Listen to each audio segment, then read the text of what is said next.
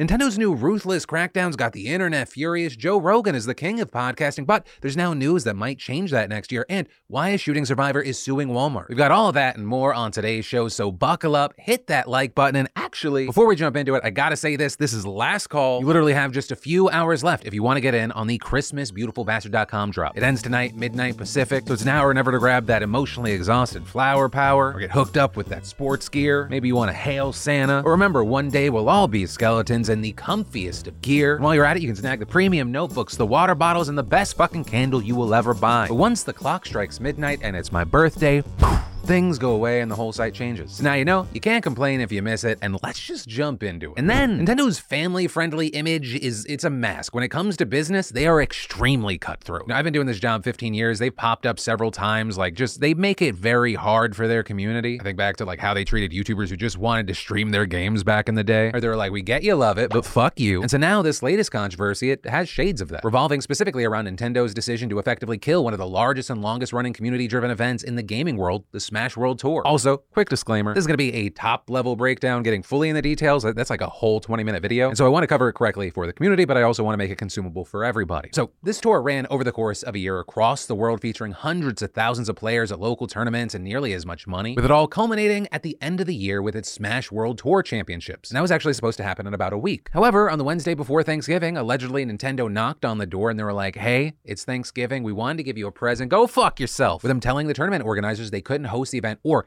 any future ones because they didn't have a licensing agreement. Now, Key thing, it's not like this was completely out of left field. You had Nintendo signing an agreement back in 2021 with esports sponsor Panda Global to make the Panda Cup, aka Nintendo's official Super Smash Tournament series. However, at that time, instead of Nintendo shutting them down, the opposite seemed to happen. According to the Smash World Tour, Nintendo reached out to us to let us know that they had been watching us build over the years and wanted to see if we were interested in working with them and pursuing a license as well. And since then, they say that they were just essentially strung along until suddenly being told no. And on top of apparently being strung along, there was drama behind the scenes with plenty of reports that the organizers behind the Panda Cup were pressuring local tournaments to drop their affiliations with the Smash World Tour, with them even saying things along the lines of it's not even going to be around anymore. Although, notably, there are also accusations that it was far more forceful than that, and that Panda was actually the catalyst for Nintendo cutting ties with everyone, with them even allegedly going so far as to threaten to use Nintendo to shut them down. And in general, these alleged actions have led many prominent players and community members to boycott the Panda Cup. And so this move to try and force people to fall in line with this new tournament on top of Nintendo canceling this longtime community-driven event has angered a lot of fans, with many pointing out that what made the entire thing special was that it was a community event. With us also seeing takes like that from Evisu, a popular caster in the Smash space. But the thing is, we the community wasn't based off licensing. The community was based off the hardworking individuals of the grassroots scene. That's what built this shit up. That's it.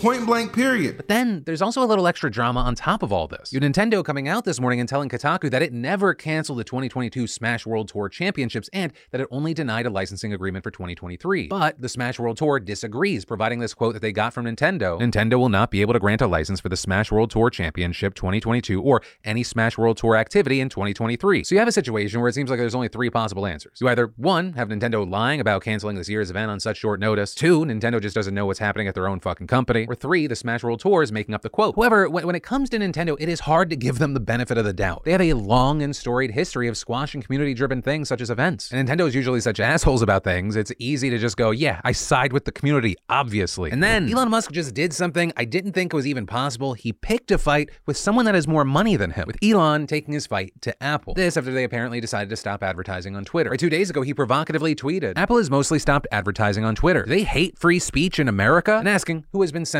by the company. But quickly, you had people saying, wait, wait, wait, wait, wait. Is this just Musk using the statement, Apple is against free speech as a weapon against what seems to be the real problem that he has with the company? Money. Or in addition to losing out on Apple's ad money, Apple takes 30% from in app purchases from developers, a practice that has long been criticized and famously was part of a lawsuit with the creators of Fortnite, with Musk even retweeting the video that they put out criticizing Apple's monopoly on iOS devices. With Musk probably becoming hyper aware of this after he rolled out Twitter Blue. It was only available for iOS users and he was only getting $5.6 per user rather than his $8 price. With Musk so angry about this 30% secret tax, as he calls it, that it's the alleged reason he's postponing releasing Twitter Blue. It was supposed to come out Friday, now we'll see where it's going to get pushed back to. Although, to be clear, while there is is a lot of criticism around it. Companies like Apple and Google taking cuts for in-app purchases isn't a secret thing, it's a well-known thing. You don't have to just watch my show to know that. It's dominated headlines for months, if not years. But also, there's another aspect to this story. Musk claims that Apple is threatening to take Twitter off the App Store completely, and he's saying he's not sure why. Which obviously, if that were to happen, it would be a massive, massive blow to Twitter's viability. Now, along this line of the story, there, there are other theories as to why Apple might want to remove Twitter. Some wondering out loud if Musk tried to pull a move to circumvent doing payments through the Apple Store, which would have been an update that Apple would deny, also putting him on thin ice. And who knows, we may never actually know the actual reason because Apple hasn't said a word. Now, Here's what I'll say around this. I think it absolutely makes sense to criticize Musk and how he carries himself and his handling of Twitter. But at the same time, even if he's only using it as a weapon, the 30% cut that Apple takes is notorious in the industry. I think this is a little less than a, a black and white situation. It's more gray. Yeah, ultimately, we'll see what happens. I don't know. It, it's all a Musk is also saying that he might launch a phone, which, hey, I mean, could work. Uh, the culture war, I think, for a lot of people, very profitable. But for now, we'll have to wait and see. And of course, in the meantime, I'd love to know your thoughts in those comments down below. And then it's pretty much the end of the year, which means it's time to take a look back and say, what was the best? Right, some of it more personal, like Spotify Wrapped dropping for you today. The day where Spotify shows you what you've been listening to, how much, also compared to other people. Personally, I always feel uh, attacked and embarrassed when they do this. Side note, I still stand by Spider Man Into the Spider Verse being the best soundtrack of all time. You can't shame me away from that opinion. Also, less personal and more global as far as music. Most streamed artists globally were Bad Bunny, Taylor Swift, Drake, The Weeknd, and BTS. But also beyond that, we got to see who the king or queen of podcasts was. On Spotify, the Joe Rogan Experience taking that title again, followed by Alex Cooper's Call Her Daddy. Both of those being Spotify exclusives, which is interesting because the third spot goes to Anything Goes with Emma Chamberlain, which will actually become a Spotify exclusive podcast next year. So there's a question of how much of a viewership difference on Spotify do you have between Call Her Daddy and Emma Chamberlain and Joe Rogan and Emma Chamberlain? Because currently she has a sizable audience off platform. So how many people come over? Does she all of a sudden become the new queen of Spotify? Though I'm sure none of these three actually care about the numbers except uh, the guaranteed dollars going into their bank accounts right now. You also had Apple announcing the 2022 App Store Awards this week. The iPhone app of the year going to BeReal, which actually I just recently joined if you want to follow me there. One of the top links in the description. Also, the iPhone game of the year went to Apex Legends Mobile. But personally, the thing I am most interested in as far as best of the year is what you beautiful bastards who play video games think should be the game of the year. Am I asking this question to cause a fight?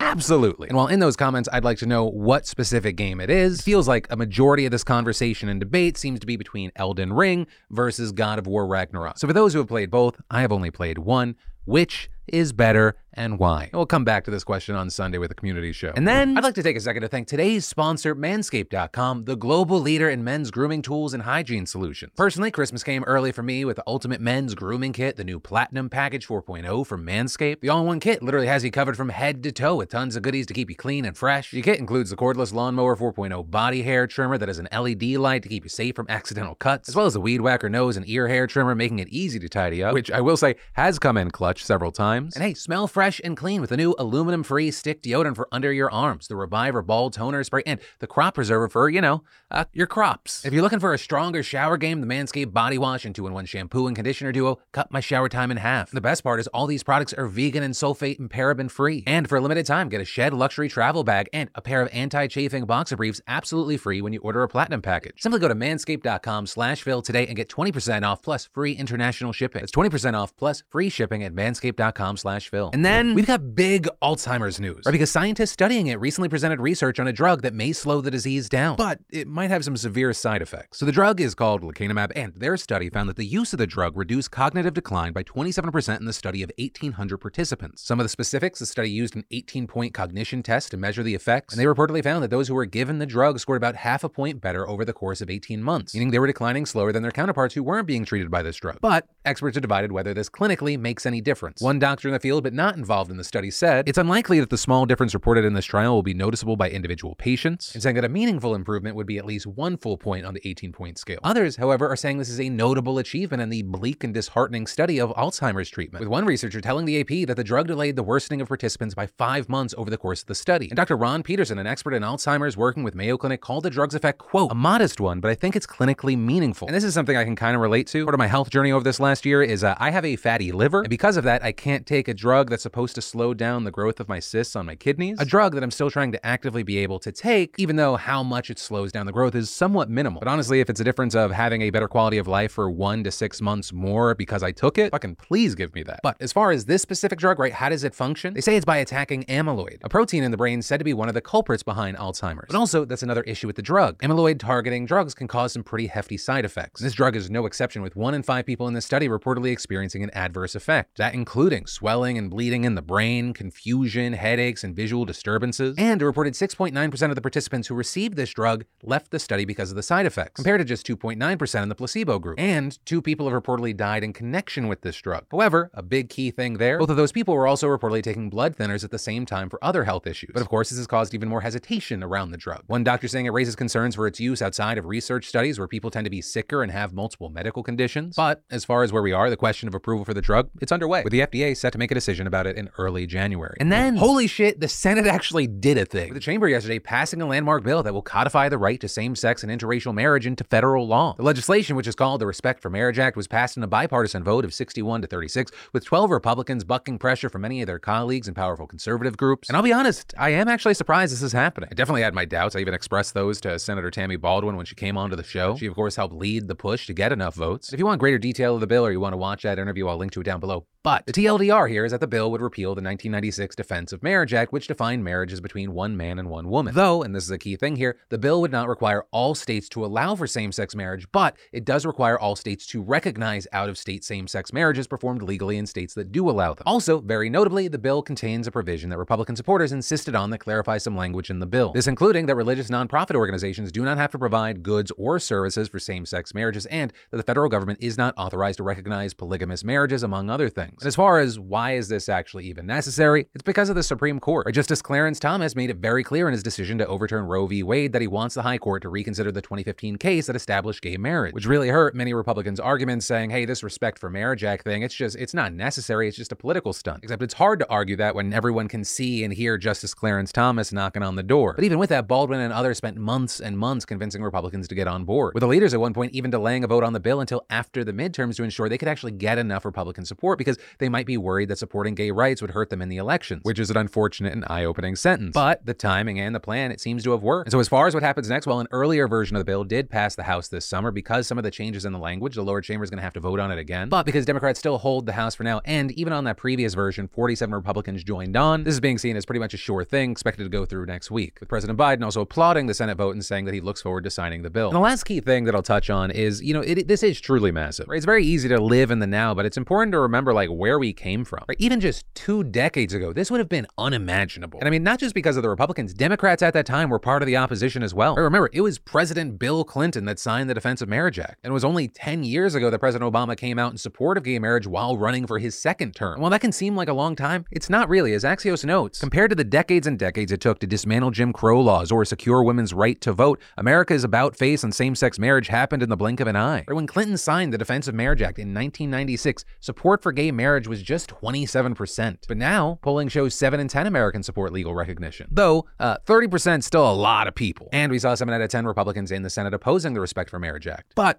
Overall, I say, at least for now, let's take a win for a win. Is it perfect? No. Is it important and good? Yes. And then, the survivor of the Walmart shooting in Virginia last week is now suing the company for $50 million. All right, so some background here. Last Tuesday, a manager of a Walmart in Chesapeake, Virginia opened fire in the employee break room, killing six people before shooting himself. One of the employees of that store and a survivor of the shooting is now suing the company for negligent hiring and retention practices. And that because she had actually filed a complaint about the man months earlier after he made several bizarre and inappropriate comments towards her, repeatedly harassing her based on her age, age and appearance and for, quote, being poor and short. It had even gotten to the point where her mother had come to the store to speak with management about the harassment because she was concerned about her daughter's safety. But the mother was reportedly told nothing could be done because he was, quote, liked by management. That lawsuit reportedly detailing that the gunman had made several threatening comments toward other coworkers as well, including asking them if they had received active shooter training and then walking away smiling when they answered yes. The shooter had also been previously demoted for improper and disturbing interactions with others, but was later reinstated as a team leader. And the lawsuit also saying that Walmart, quote, had received numerous reports that the gunman gunman was bullying, threatening, and harassing other employees, and they knew or should have known that he was dangerous. With the lawsuit going on to say, despite the gunman's long-standing pattern of disturbing and threatening behavior, Walmart did not enact any preventative measures to keep Walmart customers and employees safe, and saying as a result, you had this woman watching six of her coworkers die and injuring herself trying to escape. As far as how Walmart responded to being sued for $50 million in compensatory damages, they said, Our deepest sympathies go out to our associates and everyone impacted, including those who were injured. We are focused on supporting all our associates with significant resources, including counseling, ruling and saying we are reviewing the complaint and will be responding as appropriate with the court. And as we wait to see what happens there, something unfortunately that we have to say on this show far too often our hearts and our well wishes go